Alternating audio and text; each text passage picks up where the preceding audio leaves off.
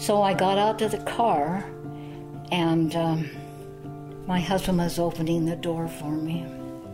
And I said, you know, Rick, I'm a feminist.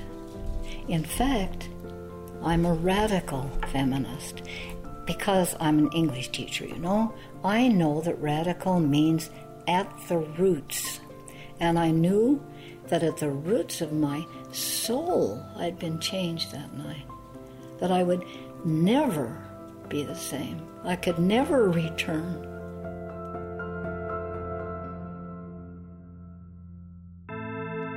You must remember that when the Constitution was written, that women were regarded as property. The struggle for an equal rights amendment traces back to nineteen twenty-three, when feminist Alice Paul wrote the words that became E R A. Equality of rights under the law shall not be denied or abridged by the United States or any state on account of sex. So as we march today, remember, forward together, backward never. If you could change one thing about the Constitution, what would it be? I would add an equal rights amendment to the Constitution. When do we want it? Now! Yesterday, all these years later, Virginia's legislature voted to ratify the Equal Rights Amendment, making it the thirty-eighth state to do so. That means three-quarters of all states have ratified, as the Constitution requires. Hi, I'm Kate Kelly, human rights attorney, feminist, and advocate for the Equal Rights Amendment, and this is Ordinary Equality. We talked last episode about why the Equal Rights Amendment is important in real, concrete terms. And we're not the only ones who think that. Even in the nineteen seventies, the majority of Americans believed in it. The majority of people in both major political parties. Today, we're talking about how that high approval level led to the amendment's victorious passage. Well, almost. As a quick reminder, the E R A was written well before it was finally passed by Congress in nineteen seventy-two. As discussed in episode three, Alice Paul wrote it, and it was first introduced into the U S Senate and House in nineteen twenty-three. In both chambers, it was introduced by Kansas Republicans. One of them was Susan B. Anthony's nephew. Here's Julie Suk, dean and professor at the City University of New York. So Alice Paul began to draft the Equal Rights Amendment in nineteen twenty-one. And she was really actually so interested in getting it right, she actually enrolled in law school uh, as she was working on drafting the Equal Rights Amendment. And the impetus for the Equal Rights Amendment came after suffrage, after the success of the nineteenth Amendment being ratified in nineteen twenty, because the nineteenth Amendment was limited in its scope to the right of citizens to vote not being denied or abridged on account of sex. And uh, the idea behind the Equal Rights Amendment was to wipe out all remaining discriminations in the law that distinguished between men and women. And when I say it has a longer history, when it's being introduced, uh, that is, if you look at the hearings, the first hearings on the E R A are actually in nineteen twenty-five, when it's being introduced by the National Woman's Party, uh, Mabel Vernon, actually, who was a colleague of Alice Paul's, uh, she actually talks about how the Equal Rights Amendment has its origins really in Susan B. Anthony's participation in debates about the fourteenth Amendment. The E R A was introduced in every single Congress from nineteen twenty-three to nineteen seventy-two. Early on, opinion on the E R A was split, even among those in the women's movement. Some feared that rather than increase protection for women, it would cause legislators to remove important protections already in place. So in nineteen twenty-one, that's where a lot of the energies of the suffragists are going, focusing on maternal health, focusing on the rights of women workers, and, and not just their rights, but their, their actual working conditions and what are the possibilities in the constrained legal landscape that they occupy for making sure that women workers are protected. And I think that history is very important to understand, because when the E R A fails or really doesn't get off the ground, it's because there are many interests of particularly working class women that are not fully taken into account by the proponents of the E R A. But support grew with the bipartisan representation. From nineteen forty-four through nineteen seventy-six, the E R A was on the platform of both major political parties. In nineteen forty-six, the E R A finally made it to the floor of Congress for a vote. A New York Times headline that year read, "Equal rights near, women are told." Turns out that was a tad too optimistic.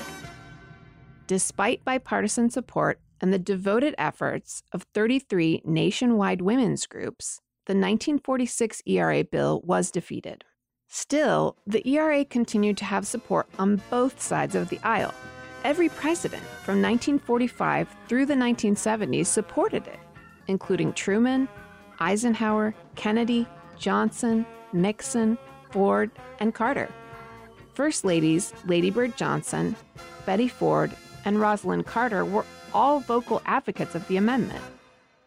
I once thought the women's movement belonged more to my daughters than to me, but I have come to know that it belongs to women of all ages. When you think of the Equal Rights Amendment, think about yourself. Equal legal protection, equal legal opportunities are the basis of our democracy and of our quality of life. My own support of the Equal Rights Amendment has shown what happens when a definition of proper behavior collides with the right of an individual to personal opinion. I do not believe that being First Lady should prevent me from expressing my ideas. Yet despite all the support over the years, decades passed with no amendment. That brings us to the late nineteen sixties and early nineteen seventies, the era of the second wave of feminism. Fifty years ago last year, women got to vote, I hear, but we just sat on dusty shelves because we never helped ourselves. The decision to have a child should not be a matter to be decided by the male-dominated legislature. And we restructure society to make equality really possible. Then I think the war between the sexes will end. I no longer accept society's judgment that my group is second class. Just so she can stay alive. To get in the right frame of mind, it's important to look back at what the state of gender equity was at the time. Here's my mom, Donna, on how her perspective on gender equity broadly, and the E R A specifically, shifted. As you may remember from episode one, she wasn't always an advocate of the amendment. So law school was what did it. I mean, I went to law school, and every class that I took, women were treated differently by the law. You know, in the early nineteen seventies, women couldn't do things like have a credit card without their husband's approval. Women couldn't control their reproductive rights.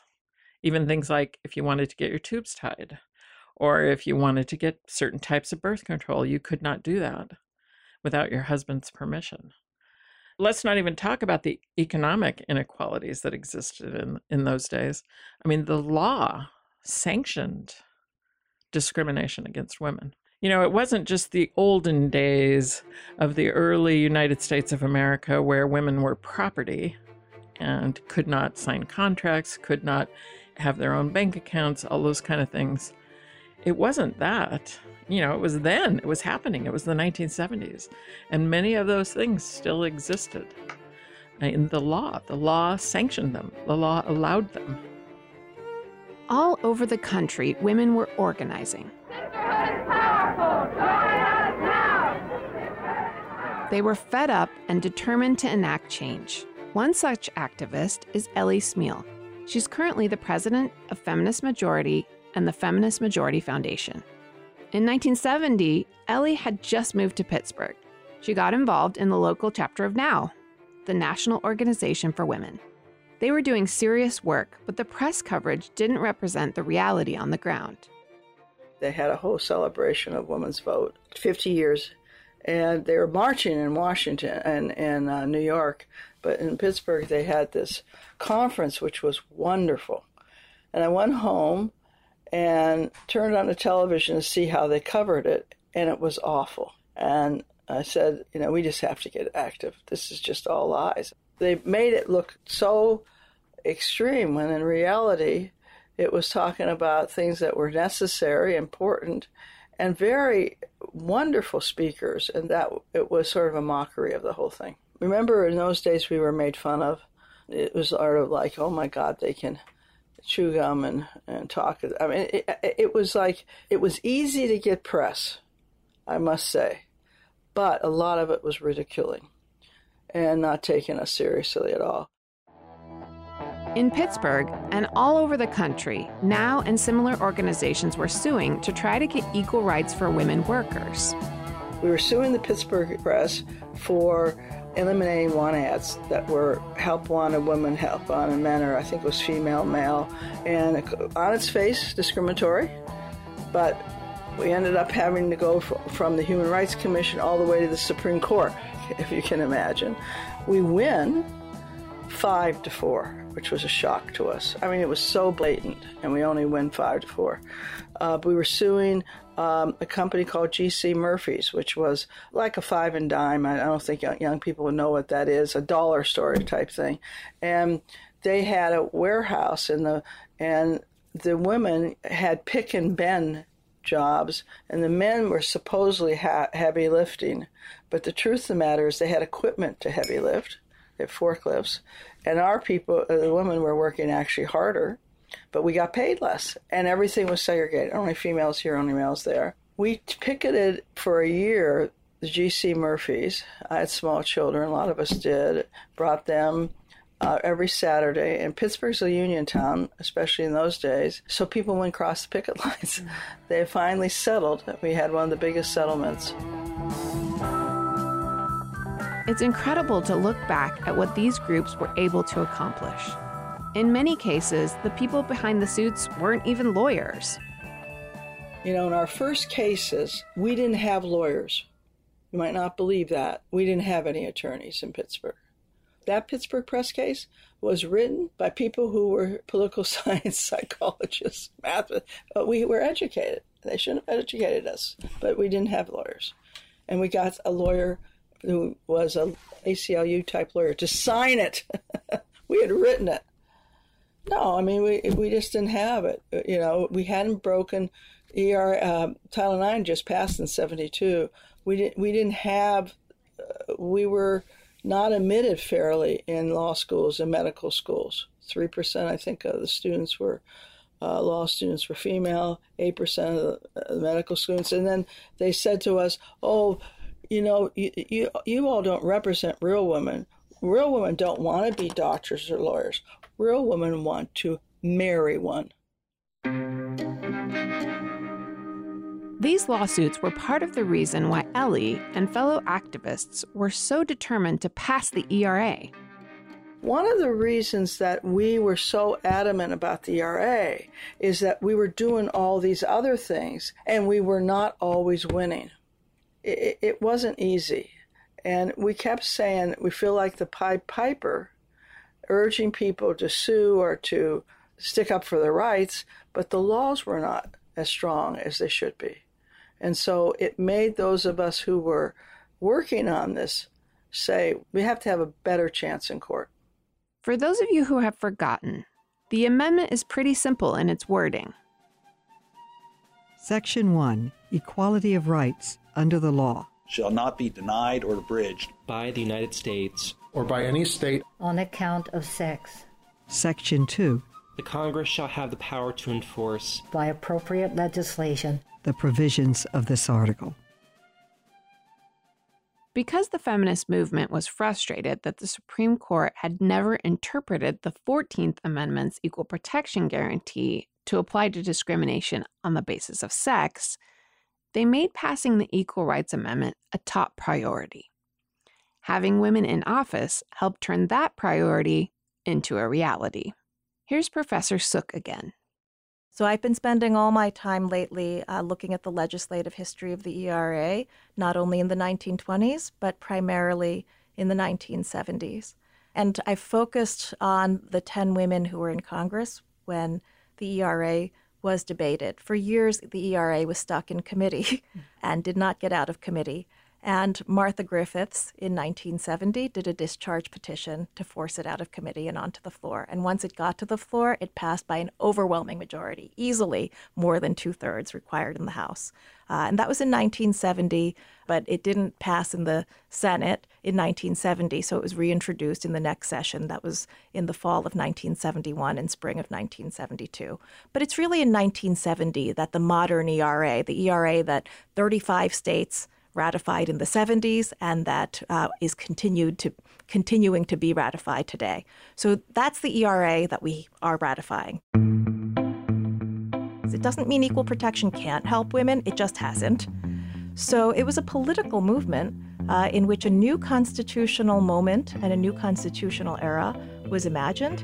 And it wasn't that they thought that the E R A would in one fell swoop get rid of every practice that was wrong. They thought it would get rid of all the old remnants of sex discrimination and that it would encourage legislators, uh, as opposed to judges, uh, to take responsibility. And so the women who were in Congress at this time, not only Martha Griffiths, but Shirley Chisholm and Patsy Mink uh, and Edith Green, they were, at the same time that they're debating the E R A in hearings, the E R A on the floor of the House, they are also actively participating in hearings and voting for laws that work on equality on the ground.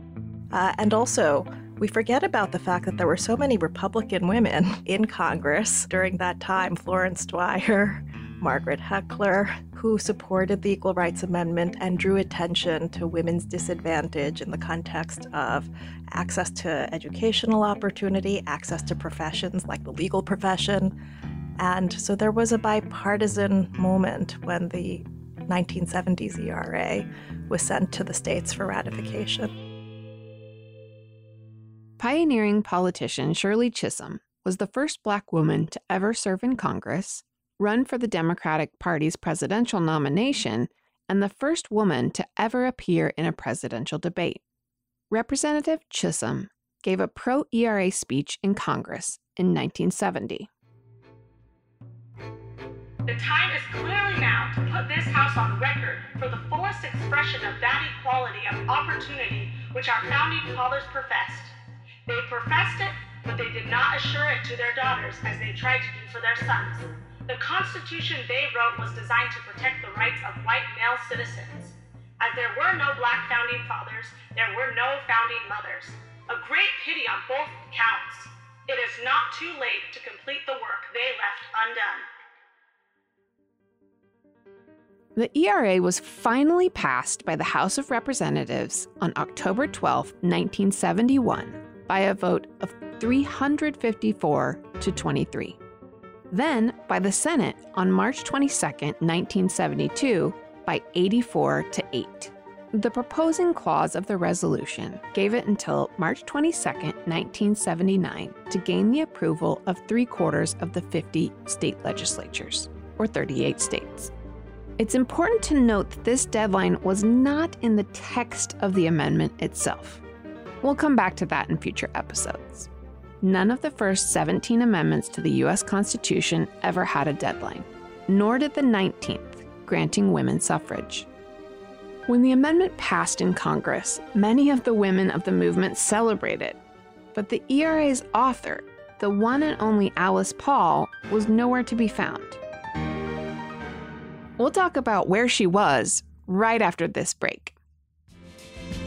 Everyone wants their home to look and feel great. Snow makes it incredibly simple. They create trend-proof, beautiful, functional pieces made for how you live. Snow has home goods that are practical and striking to look at. They also have a beautiful, immersive showroom called The White Space, located in Union Square in New York City, where we'll be holding an event later this month. If you're in N Y C, we'd love to have you join us at The White Space on February twenty-sixth at seven p.m. for a postcard writing party.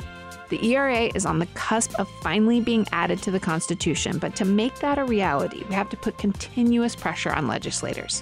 Join Wonder Media Network and Equality Now in writing postcards to members of Congress, urging them to challenge the D O J and eliminate the deadline on the amendment. To R S V P, please email ordinaryequality at wonder media network dot com. You can also D M us on Twitter at ordequality.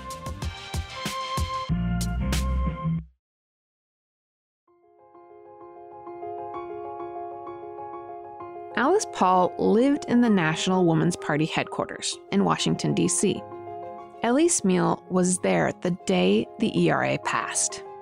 Yes, I was at NOW and I was there. A group of us came down from Pittsburgh. We came down for the vote. And so we were in the galleries when it passed. Oh, we were just so excited. It wasn't funny. This is it. We're done with it. We, we got it out of the House and the Senate after all these years. Now, a lot of us had just put a couple years in, but some of the older people had been doing it quite a long time.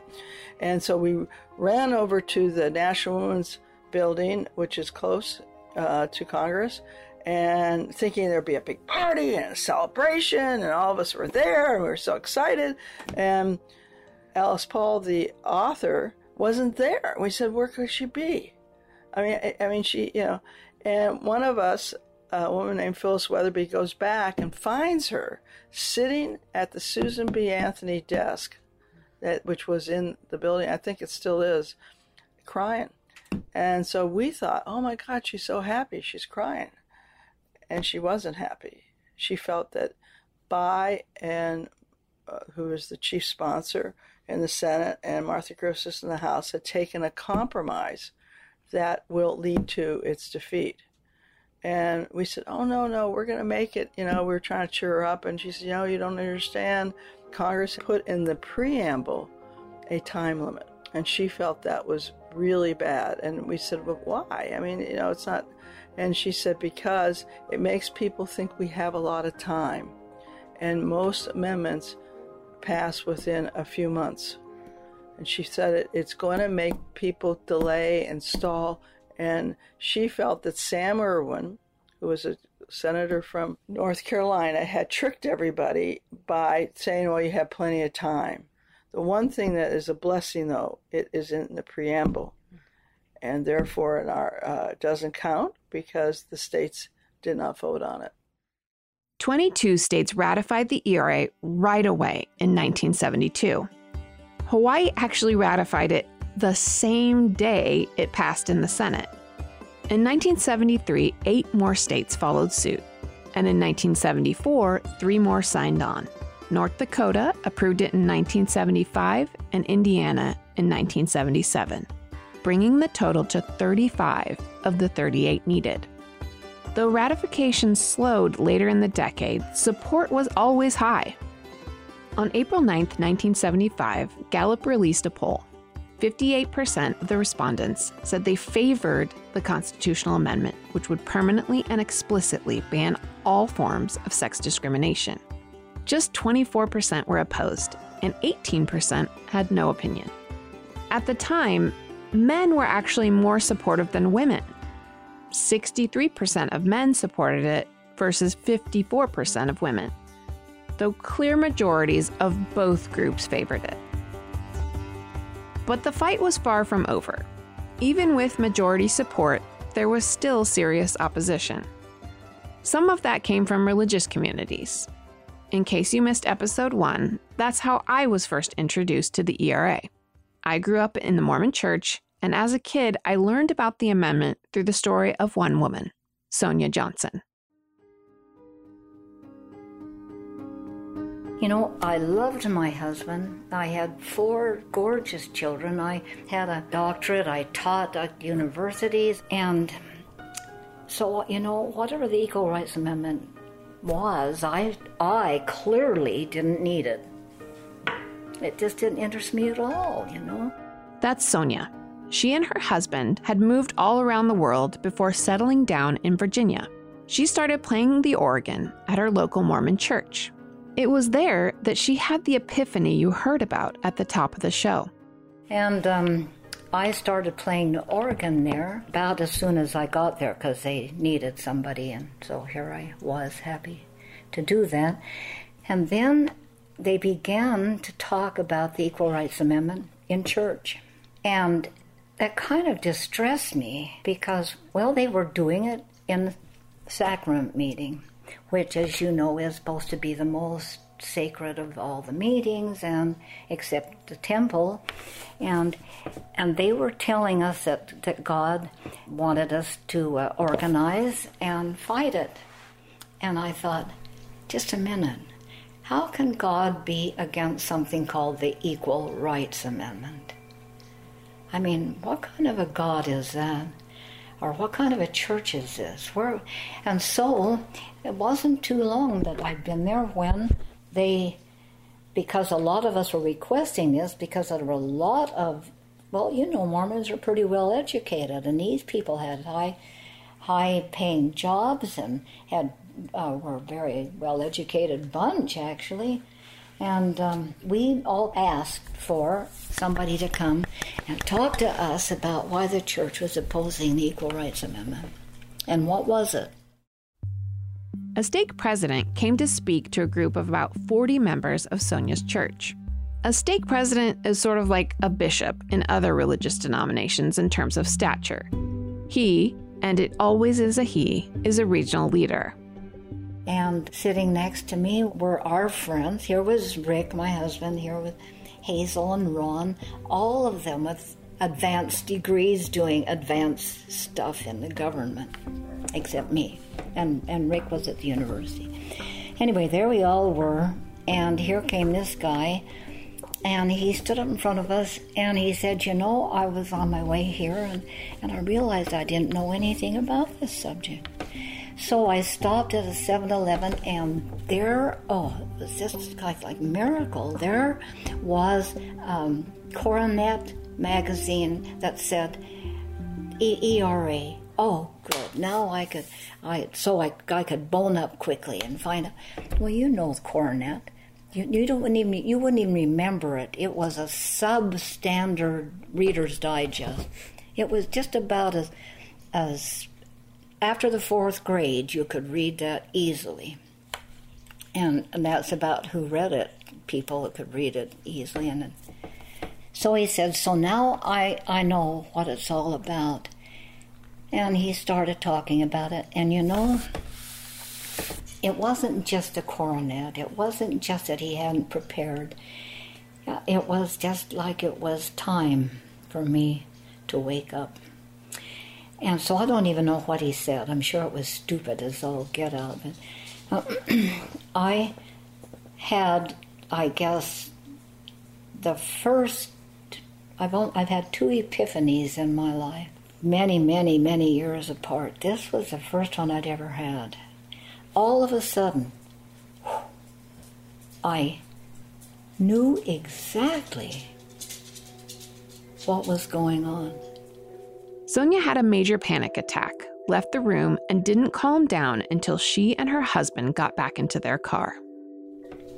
So I got out to the car, and um, my husband was opening the door for me. And I said, you know, Rick, I'm a feminist. In fact, I'm a radical feminist. Because I'm an English teacher, you know, I know that radical means at the roots. And I knew that at the roots of my soul, I'd been changed that night. That I would never be the same. I could never return. And that was the beginning of a year and a half, I guess you'd call it battle, with the general authorities. Sonia wasn't alone. She joined with other women who were feeling similarly inspired to take action, and she created a group called Mormons for the E R A. Her group protested and worked alongside women, including Ellie Smeal and groups like NOW. Sonia even testified in Congress about the importance of the amendment as a Mormon in favor of extending the ratification deadline. And uh the National Organization for Women had been asked to provide two or three people to give te- women to give testimony for the Equal Rights Amendment. Knowing that Orrin Hatch was on that committee of human, for human rights or whatever it was, something that he was certainly not for, they chose me to do that, one of them to do that. And I read my paper. So when it was over, Um, Orrin Hatch tried to make me look foolish, of course. That's one of their big ways of getting us. Um, also, I remember one thing he said was, why do you think you're right when so many of what's in most of the people don't want the Equal Rights Amendment. And I said, well, in the first place, that's not correct. In every state, in every unratified state, the large majority are pro-E R A. And I said, and besides, what do numbers matter? I said, you belong to a church that says it's the only true church in the world, and it's not got very many members in comparison with the Catholic Church or all the Protestants put together. I said, it's a small church still. So, you know, numbers don't mean that something is true or not true. Isn't that correct? Oh, he was, he couldn't answer that one. Sonia marched, fasted, protested, and left behind the life she knew in order to fight for what she believed in. She was excommunicated from the church and her marriage ended. She was one of many women who gave their all to the cause, and the movement got so close. If just eight state senators had switched their votes, the E R A would have become part of the Constitution on March first, nineteen seventy-seven, two years before the original deadline. But while the vastly popular women's movement kept pushing things forward, the E R A's opponents similarly gathered steam. It's a very great pleasure to be invited to visit with you for a while this afternoon. And I would like also to thank my husband, Fred, for letting me come. I love to say that because it irritates the women's libbers more than anything I say. Next time on Ordinary Equality, we're talking about the woman who became the face of the opposition, Phyllis Schlafly. Actually, I can't complain about my husband ever interfering with my civil liberties. Every time we have an argument, he always assures me of my constitutional right to remain silent. As we look back on the history of the E R A, we're also experiencing history in the making. This week, February thirteenth, twenty twenty, the U S House of Representatives will vote on the E R A for the first time since nineteen seventy-eight. And they will eliminate the deadline from the nineteen seventies. We'll keep you posted on what's going on in Congress and the modern progress to get it ratified. Ordinary Equality is a Wonder Media Network production, edited and produced by Liz Smith, executive produced by Jenny Kaplan, with support from Edie Allard. Our theme music is composed by Rachel Wardell. Special thanks to my employer, Equality Now, an international human rights organization that works to protect and promote the rights of women and girls all around the world. To learn more about what you can do to support the passage of the Equal Rights Amendment, check out equalitynow.org backslash ERA. To follow along with our journey, find us on Twitter at Ord Equality, O R D Equality. If you like our show, please subscribe and rate and review on Apple Podcasts or wherever you listen. Wonder Media Network is a women-led podcasting company dedicated to lifting up underrepresented voices based in New York City. Swing Left is a grassroots organization that gives people effective ways to make a difference in our elections. They recently launched a great new podcast called How We Win. It's not the news, but what you can do about it. Every Wednesday on How We Win, co-hosts Steve Pearson and Mariah Craven talk to diverse guests like Senator Chris Murphy, former president of Planned Parenthood, Cecile Richards, Christine Pelosi, and more. Each episode of How We Win gives you the tools you need to make the biggest impact on these crucial elections, no matter where you live. The best antidote for anxiety is action. twenty twenty is here, and the time to get involved is now. Get your weekly dose of hope. Subscribe now to Swing Left, How We Win on Apple, Spotify, or wherever you get your podcasts. Or go to swingleft.org backslash podcast.